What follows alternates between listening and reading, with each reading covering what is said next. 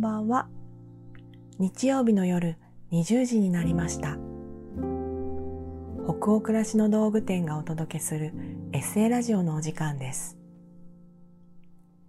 一日を無事に終えてほっと一息つきたい時に明日からを思いながら眠りにつく前の BGM 代わりにそんな願いを込めたこのラジオ番組は20時のお疲れ様をテーマに当店のメールマガジンで配信してきた様々な書き手の皆さんによるエッセイを声でお届けするものです。さて今夜お読みするエッセイの書き手はギャラリーを経営する引田香織さんです。読み手は北欧暮らしの道具店のスタッフ須山がお送りします。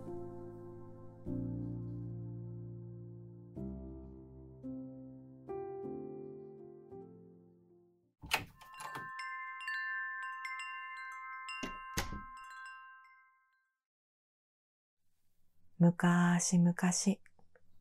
引田香り。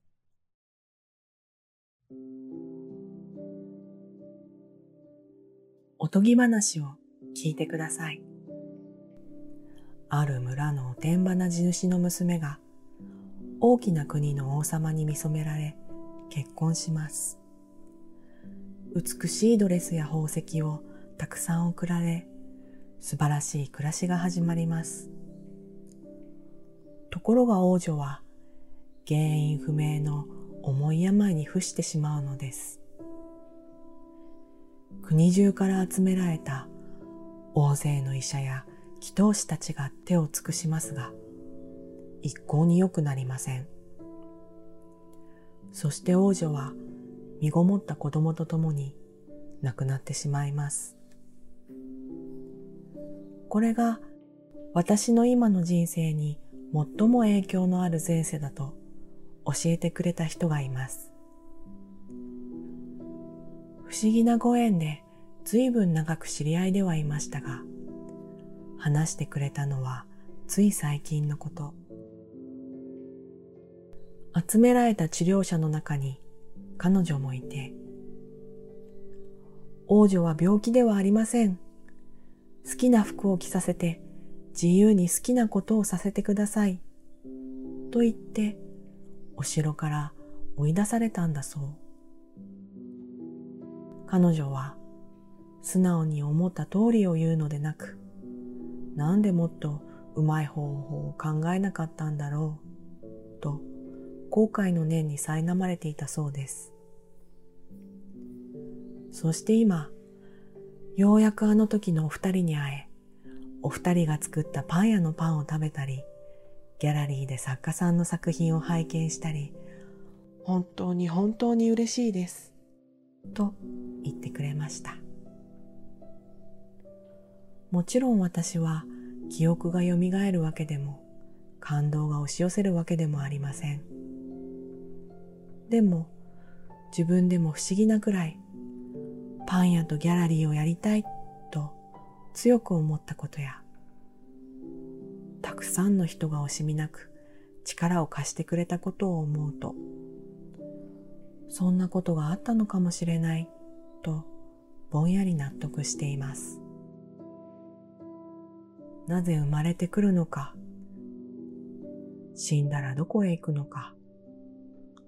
確かな答えは見つかりませんが、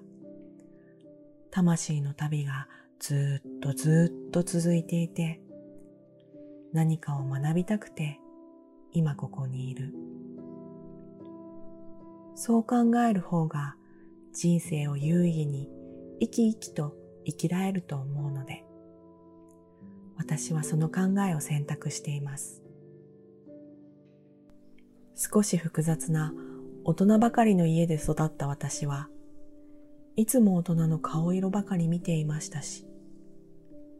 結婚してからも、夫や子供が幸せならそれでいいと、自分のことはいつも後回しでした。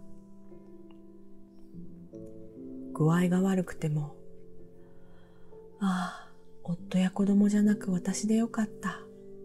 なんて不自然ですよね。ようやく、本当にようやくです。私が自分のことを一番に考えられるようになったのは、いただいたケーキだって食べたい種類をちゃんと一番に言えますよ。着たい服を着て会いたい人にも会いに行けます。そう、果たしてそれで誰も困らないし、みんなが幸せでいられるんですよね。ずいぶん時間がかかりましたが、出されていた宿題をやっと提出できた気分です。